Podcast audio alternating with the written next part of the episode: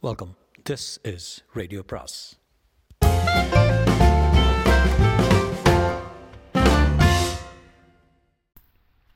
அனைவருக்கும் அன்பு வணக்கம். சாண்டிலனின் கடற்புறா பாகம் மூன்று அத்தியாயம் இருபது. சேந்தன் செய்த சத்தியம். கடற்புறா கடற்கோரை கருகை சரியாக நகர்த்தப்படுகிறதா என்பதை பார்க்க கடற்கரைக்கு சென்று வருவதாக கூறிவிட்டு இளையபல்லவன் மாளிகையில் இருந்து சென்றதும் தன்னை விட ஒரு அதிர்ஷ்டசாலி உலகில் இருக்க முடியாதென்று கங்கதேவன் நினைத்தான்.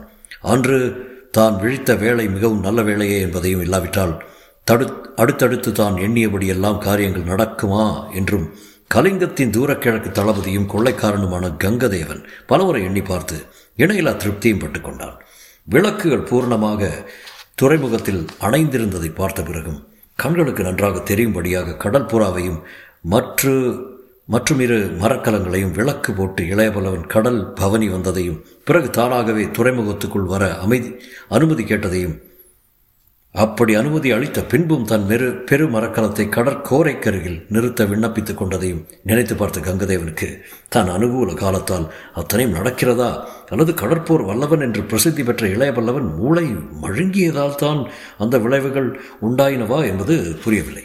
இளையபல்லவன் பேச்சிலிருந்தும் பார்வையிலிருந்தும் ஒன்று மட்டும் திட்டமாய் புரிந்து கொண்டான் கங்கதேவன். இளையபல்லவன் சிறந்த அறிவாளி என்பதுதான் அது. அப்பேற்பட்ட அறிவாளி தனது மரக்கலங்களில் போரிடும் நிலையில் இருந்த ஒரே மரக்கலமான கடல் புறாவை எதற்காக? பயங்கரமான கடற்கோரைக்கருகில் நிற்க வைக்க முற்பட்டான். அதுவும் எனது இரு மரக்கலங்களையும் நகர்த்த அவற்றுக்கு கடற்கரைக்கும் இடையே நிற்க வைக்கிறானே. என் மரக்கலங்கள் ஆயுதங்களை வீசினால் ஒன்று கடற்புறா திருப்பி அடிக்க வேண்டும் அல்லது பின்னடைய வேண்டும். திருப்பி அடித்தால் பழுதுபடாத இரு மரக்கலங்களுக்கு எதிரே பழுதுபட்ட கடற்புறா இருக்கும் பின்னடைந்தால் கடற்கரையில் சிக்கும். இரண்டும் பேராபத்து ஆயிற்றே. இந்த நிலையில் மரக்கலத்தை நிறுத்த இளையவல்லவன் எப்படி தீர்மானித்தான் என்று பலபடி தன்னை கேள்வி கேட்டுக்கொண்ட கங்கதேவன் தன்னை பிடித்த நல்ல காலம்தான் இளையவல்லவன் அறிவு. கெட்ட கெட்டுவிட்டதென தீர்மானித்தான். அந்த விஷயத்தில் மட்டும் தனக்கு நல்ல காலம் ஏற்படவில்லை என்பது என்றும் மற்ற விஷயங்களிலும் நல்ல காலம் ஏற்பட்டிருப்பதையும் உணர்ந்தான் கங்கதேவன். பலவர்மன் மகளை கடற்புறாவில் இருக்கச் செய்து அங்கேயே பலவர்மனுக்கு சிகிச்சை செய்திருந்தால் தன் நிலைமை என்னவாகும் என கங்கதேவன் எண்ணி பார்த்தான். சண்டையின்றி மஞ்சள் அழகியை தான் அடைய முடியாதென்று தீர்மானித்தான் அவன். காலம் இங்கும் எனக்கு அனுகூலம் செய்திருக்கிறது. என் மாளிகையிலேயே பலவர்மன் மகள் மஞ்சள் அழகி இருக்கிறாள் இப்போது.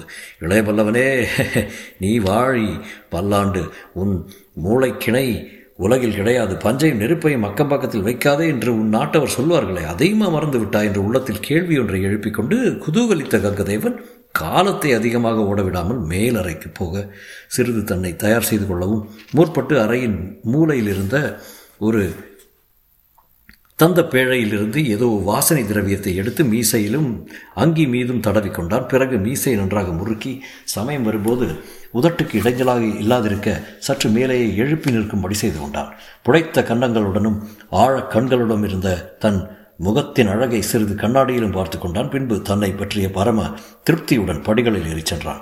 அப்பொழுதுதான் நினைத்தான் பழம் நழுவி பாலில் விழுந்தது என்று. அப்படி இல்லாவிட்டால் மேலுக்கு கடற்கரை வருகிறதென்று சொன்ன என்னை வேண்டாம் என்று சொல்லிவிட்டு இளையபலவன் வெளியே செல்வானா? என்று தன்னைத்தானே கேட்டுக்கொண்டான் கங்கதேவன். பண்பு மட்டும் சிறிது கங்கதேவனுக்கு இருந்திருந்தால் இதே நிலைமையை அவன் வேறு விதத்தில் ஆராய்ந்திருப்பான். கடல் புறாவை தன் மரக்கலங்களின் ஆதிக்கத்தில் நிறுத்த முற்பட்டதை இளையபல்லவனுக்கு தன் மீது இருந்த நம்பிக்கையை உணர்த்துவதாக எண்ணியிருப்பான். மஞ்சள் அழகியை தன் வசம் ஒப்படைத்து போனதை அந்த நம்பிக்கை வரையற்றது என்பதை அறிவுறுத்துவதாக அறி அறிந்திருப்பான். தவிர நட்பின் கடமையும் புரிந்திருக்கும் அவனுக்கு. நண்பன் ஒப்படைந்தவளை அவன் அனுமதி கிடைக்கும் வரை அணுகுவது துரோகம் என்பதையும் புரிந்து கொண்டிருப்பான். ஆனால் பண்பு சிறிது மற்றவனும் ஆயுளில் பல மங்கையரை கெடுத்திருப்பவனுமான கங்கதேவன் இளையவல்லவன் செய்கை ஒன்று ஒவ்வொன்றிலும் அறிவீனத்தையும் அஜாக்கிரதையுமே பார்த்தான் அத்தனையும் தன் அதிர்ஷ்டம் என்று எண்ணினான். மேலே இருப்பது பழம் என்றும் அது நழுவி கை கைகளில் விழப்போகிறது என்றும் நினைத்து அறையை விட்டு வெளியே வந்தான் இளையபல்லவன் கடற்கரைக்கு கிளம்பி கிளம்பி ஒரு நாழிகைக்கு மேல் ஆகிவிட்டது என்பதை தீர்மானித்து தீர்மானித்து கொண்ட கங்கதேவன் மாளிகையில் நிசப்தம் நிலவுவதைக் கண்டான் மாளிகைக்கு வெளியே காவல் புரிந்த இரு காவலர் பேசிக்கொண்டிருந்த சப்தம் கூட சரியாக காதில் விழவில்லை. தூரத்தே கடல் போட்ட இறைச்சலால். ஆகவே பரம சந்துஷ்டியுடன் இணையற்ற இன்பத்தை எதிர்பார்த்து ஏறிச் சென்றான் அவன். மாடிப்படிகளில் ஏறிச் சென்று மாடிப்படி கதவு கதவை தட்டினான் இருமுறை. கதவு திறக்கப்பட்டது. உள்ளே நோக்கிய கங்கதேவன் விழிகள் கண்ண கதுப்புகளின் ஆழத்தில் இருந்தாலும் பயங்கரமாக ஒளிவிட்டன. அந்த கண்களுக்கு எதிரே அவன் எதிர்பார்த்த பழம் இல்லை ஆகவே அது பாலிலும் விழுவது சாத்தியமில்லை என்பதை புரிந்து கொண்டதால் கங்கதேவன் முகம் மிக கொடூரமாக மாறியது. அவன் கண்ணுக்கு எதிரே தெரிந்தது மஞ்சள் அழகின் அழகிய திருமேனி அல்ல மயக்கும் கண்கள் அல்ல. அவனை விழித்து நோக்கியவை அந்த மாயக் கண்களை மந்திர கண்களை அவன் கடல் புறாவில் ஏற்கனவே பார்த்திருந்தான். அரைக்கதவை திறந்து அவனை நோக்கியவை மந்திர கண்கள் அல்ல இரண்டு தந்திர கண்கள் நோக்கின. கங்கதேவன் கோபத்தை கொண்டு அந்த தந்திர கண்களில் அச்சத்துடன் விஷம் விஷமம் கலந்த நகைப்பும் துளிர்விட்டது.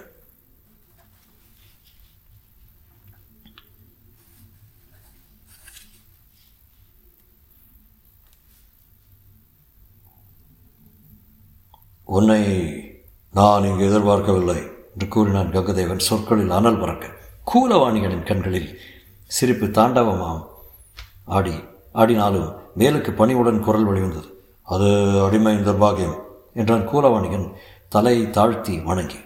சாதாரண சமயம் இருந்தால் கூலவாணிகளின் குரலில் இருந்த ஏளனத்தையும் கண்களில் விளையாடிய நகைப்பையும் கங்கதேவன் கவனித்திருப்பான். காமவரை மண்டி கிடந்த அந்த சமயத்தில் அவன் எதையும் கவனிக்கும் சக்தியை இழந்திருந்தால் மீண்டும் உக்கிரத்துடன் கேட்டான். நீ எதற்கு இங்கு வந்தாய்? என்று. நான் இருக்க வேண்டிய இடம் இது. பணிவுடன் வந்தது சேந்தன் பதில் நீ இருக்க வேண்டிய இடமா? முகத்தை பார் முகத்தை என்றான் கங்கதேவன் வெறுப்புடனும் கோபத்துடனும். என் முகத்துக்கு என்ன? சேந்தன் உள்ளூர் நகைத்து கொண்டு வெளிக்கு சர்வசாதாரணமாக கேட்டான். அழகு சொட்டுகிறது. அப்படித்தான் ஊரிலும் சொல்வார்கள். எந்த ஊரில் எந்த மடையன் சொன்னான் அப்படி? இப்போது கூட தாங்கள் சேந்தன் வார்த்தையை முடிக்கும் முன்பே டே மடையா! என்று கூறி கங்கதேவன் சேந்தனை அறைய தன் வலப்பெருங்கையை ஓங்கினான். சேந்தன் சற்று பின்னடைந்து பதுங்கினான். அப்படி பதுங்கிக் கொண்டே சொன்னான் அதிகமாக சத்தம் போடாதீர்கள் என்று. கங்கதேவன் கோபம் எல்லை முறியது. என் மாளிகையில் நான் சத்தம் போடக்கூடாதா? என்னிடம் விளையாடுகிறாய் என்று கூவிக்கொண்டே சேந்தனை அணுகினான். கங்கதேவன் பயங்கர நடையிலிருந்தும் உதையிலிருந்தும் தப்ப கூலவாணிகன் அறையின் மூலையில் அப்படியும் இப்படியும் பதுங்கிக் கொண்டே தங்கள் மாளிகைதான் இருப்பினும் இது தலைவரின் அறை என்று கூவினான். யார் சொன்னது இது தலைவர் அறை? என்று. என்று கங்கதேவன் வினவினான். சேந்தனை துரத்தி பிடிக்க முயன்று கொண்டே தாங்கள் தான் எப்பொழுது சொன்னேன்? சொன்ன மாதிரி தான் சொன்ன மாதிரி என்றால்? பலவர்மனுக்கு எப்போது ஒழித்து விட்டீர்களோ? அப்பொழுதே அவருக்கு இந்த அறையை அளித்தது போலத்தான். அவனுக்கு மட்டும் ஒழித்து விடவில்லை. தலைவரை மரியாதை என்று பேசுவது முறையல்ல. யார் என்னை தடுக்க முடியும்? இந்த சமயத்தில் பிரம்மாஸ்திரத்தை வீசினார் சேந்தன். அவர் மகள் என்று மெல்லத்தான் சொன்னான். கூலவணிகன். இருப்பினும் அந்த சொற்கள் கங்கதேவனை சட்டென்று ஓரிடத்தில் நிற்க வைத்தன. என்ன சொன்னாய்? இன்னொரு முறை சொல் என்று கேட்டான் கங்கதேவன். அவர் மகள் என்று சற்று அழுத்தி சொன்னான் கூலவாணியன். மஞ்சள் அழகியா? இதை கேட்ட கங்கதேவன் குரலில் காமம் மட்டுமின்றி கனிவும் துரித்தது. ஆம் என்றான் சேந்தன். எங்கே அவள் இப்பொழுது? என்று கங்கதேவன் வினவினான். தலைவர் பெண்ணை இழுத்தான் சேந்தன். என்ன? மரியாதையுடன் அழைக்க வேண்டும். அவள் இவள் என்று குலமணியின் வார்த்தையை முடிக்காமல் விட்டாலும் முடிவு புரிந்தது கங்கதேவனுக்கு. கங்கதேவன் அறை நடுவே சற்று நின்றான். பிறகு கேட்டான் உன் பெயர் என்ன? என்று. தன் பெயரை ஏன் கேட்கிறான் என்பதை அறியாத குலமணி சேர்ந்தன் என்று பதில் சொன்னான். உன் தொழில்? பல. உதாரணமாக வர்த்தகம் வைத்தியம். உனக்கு இரண்டிலும் நல்ல லாபம் வேண்டுமா? லாபம் என்ற வார்த்தையை கேட்டதும் கூலவாணிகன் சித்தத்தில் இன்ப அலைகள் பாய்ந்தன. எந்த வணிகனாவது லாபத்தை புறக்கணிப்பானா? என்று வினவினான் ஆசை குரலிலும் துணிக்க. அடுத்த வினாடி கங்கதேவன் குரல் அடியோடு மாறியது சேந்தன் அருகே வந்து அவன் தோளில் கை போட்டுக்கொண்டு சேந்தா! என்று தேனொழுகு அழைத்தான். தலைவரே என்றான் சேந்தனும் உனக்கு என்னால் நிரம்ப பணம் தர முடியும் என்று கூறிய கங்கதேவன் சேந்தனை உற்று நோக்கினான். சேந்தன் கண்களில் மகிழ்ச்சி மண்டி கிடந்ததை அவன் உணர்ந்தான். ஆகவே மேலும் சொன்னான் கங்கதேவன் சேந்தா இந்த மாளிகையில் ஒரு சிற்றரசை வாங்கக்கூடிய அளவுக்கு நகைகளும் பொற்காசம் வைத்திருக்கிறேன். அவை அனைத்தையும் உனக்கு தருவேன். என்று அனைத்துமே சேந்தன் அக்கறையுடன் கேட்டான். ஆம். அனைத்தையும் கொடுத்து விட்டு நீங்களும் செய்வீர்கள். மீண்டும் கொள்ளையடிக்க எனக்கு சாமர்த்தியம் உண்டு. ஆம் ஆம். அதை பற்றி கேள்விப்பட்டிருக்கிறேன். கங்கதேவன் இதயத்தில் பெருமை மண்டியது. தன் பிரபாவம் வெகு தூரம் பரவியிருப்பது பற்றிய மகிழ்ச்சியுடன் சொன்னான். வேந்தா எனக்கு நகை பொன் முக்கியமல்ல என்று. பெண் எது முக்கியம்? என்று அக்கறை காட்டினான் குரலில் சேர்ந்தன் எதுவென்று பிறகு சொல்கிறேன். முதலில் நீ மறைக்காமல் விஷயங்களை எனக்கு சொல்ல வேண்டும். என்று கேட்டு கங்கதேவன் தனது குரலில் தோழமையை காட்டினான். கண்டிப்பாக சொல்கிறேன். உங்களுக்கு உங்களை எதிர்த்து கொண்டு இந்த துறைமுதல் யார் பிழைக்க முடியும்? அது தெரியும் அல்லவா நன்றாக தெரியும். இல்லாவிட்டால் வாய் திறப்பினா? நீ புத்திசாலி. சற்று முன்பு நீங்கள் என்னை மாடையர் என்று அழைத்தேன். அதை மறந்துவிடு. மறந்துவிட்டேன். ஆஸ்திரத்தில் மஞ்சள் அழகி இல்லாத ஏமாற்றத்தில் அப்படி கோரிவிட்டேன். அதனால் பாதகமில்லை. இதற்கு பிறகு கங்கதேவன் பஞ்சனையில் மயக்கத்துடன் படுத்திருந்த பலவர்மனை சில வினாடிகள் பார்த்தான். பிறகு கேட்டான் இவன் சுரணை அடைய என்று இரண்டு நாட்களாகும் என்றான் சேர்ந்தான் அப்படியானால் நாம் பேசலாம் என்று கங்கதேவன் சேந்தா இந்த மஞ்சள் அழகி இளைய வல்லவனை காதலிக்கிறாள் என்பது எனக்கு தெரியும் என்றான். அதை ஊகித்து விட்டீர்களா? சேந்தன் குரலில் வியப்பை காட்டின என் கண்களில் இருந்து எதுவும் தப்ப முடியாது என்று கங்கதேவன். ஆனால் சேந்தா இளையபல்லவன் இவனை இவளை காதலிக்கிறானா? என்று வினவினான். அதை ஏன் கேட்கிறீர்கள்? போங்கள் என்று அழுத்து கொண்டான் சேந்தன். என்ன சேந்தா? கங்கதேவரே இந்த பெண்கள் தான் இளைய பல்லவரை கண்டதும் தலைகீழாய் விழுகிறார்கள். அவர் யாரையும் சட்டை செய்வது கிடையாது. அகப்பட்ட பெண்களை சிறிது காலம் சொல்ல கூசுகிறதே. இதில் கூச்சம் என்ன சேர்ந்தா கடலோடும் கொள்ளையர் வாழ்வே அவ்வளவுதான். அப்படியா? நானும் கடல் ஓடுகிறேன் நீ வேறு தினசு. இதில் தினசு வேறா? ஆம் சேர்ந்தா சிலருக்கு பண இச்சை இருக்கும் சிலருக்கு காம இச்சை இருக்கும். இன்பங்கள் பலவிதம் அவற்றில் உனக்கு இன்பம் பணத்தில். நீ வணிகன் அல்லவா? ஆமாம். ஆகவே சொல் இந்த மஞ்சள் அழகி என்று பொருள்பட நோக்கினான் சேந்தனை கங்கதேவன் இளையவல்லவன் சில நாட்களாக அங்குமிங்கும் நோக்கினான் சேர்ந்தேன் எங்கே யாரும் வரமாட்டார்கள்? சொல். இளையவல்லவர் புறக்கணித்து வருகிறார். இப்போது கூட. ம் சொல். அவருக்கு தெரியாமல் இஷ்டவிரோதமாக கடற்கரைக்கு போயிருக்கிறாள். ஏன்? மஞ்சள் அழகிக்கு நேற்றிலிருந்தே சிறிது காய்ச்சல். கடலில் எப்போதும் போகாதவள் கடல் நோய் பிடித்துக் கொண்டிருக்கிறது. கடற்காற்று ஆகவில்லை. அப்படியா? இது எனக்கு தெரியாதே என்றான் கங்கதேவன் கவலையுடன். கவலைப்படுவதற்கு எதுவும் இல்லை.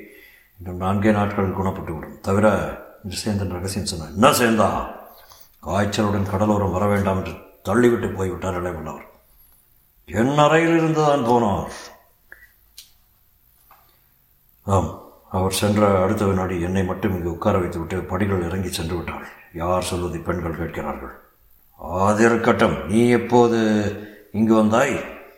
கங்கதேவன் குரல் சந்தேகம் இருந்தது பலவர்மரை தூக்கி வந்த நால்வரில் நான் ஒருவன் ஏழை நீங்கள் எங்கே கவனிக்கப் போகிறீர்கள்? திரும்பி போனவர்கள் மூவர் என்பதை எங்கே கவனித்திருக்கப் போகிறீர்கள்? உங்கள் பார்வையெல்லாம் மஞ்சள் வழி மீது. அந்த பார்வையும் பழுது விட்டு விட்டது. பார்வையில்ல காது என்றான் சேந்தன் கடுமையாக. என்ன சொல்கிறாய் சேந்தா? என்று வினவினான் கங்குதேவன்.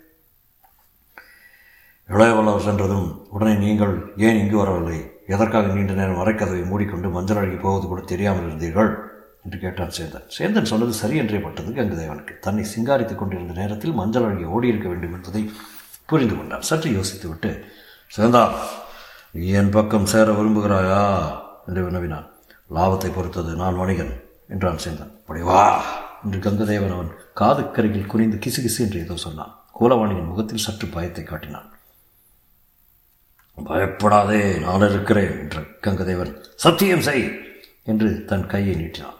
கூலவாணியின் கையெடுத்து சத்தியம் செய்தான். அத்துடன் கங்கதேவன் அறையை விட்டு வெளியே நடந்தான். கூலவாணியின் கதவை சாத்திக் கொண்டு கதவின் மேல் சாய்ந்து கொண்டு ஆயாச பெருமூச்சு விட்டான். அடுத்த வினாடி அவன் முகத்தில் கிளி படர்ந்தது. பஞ்சனையில் மயக்கமுற்றிருந்த பலவர்மன் அவனை பார்த்து புன்முறுவல் செய்தான். பிறகு அருகில் வரும்படி சைகையும் செய்தான். தொடரும்.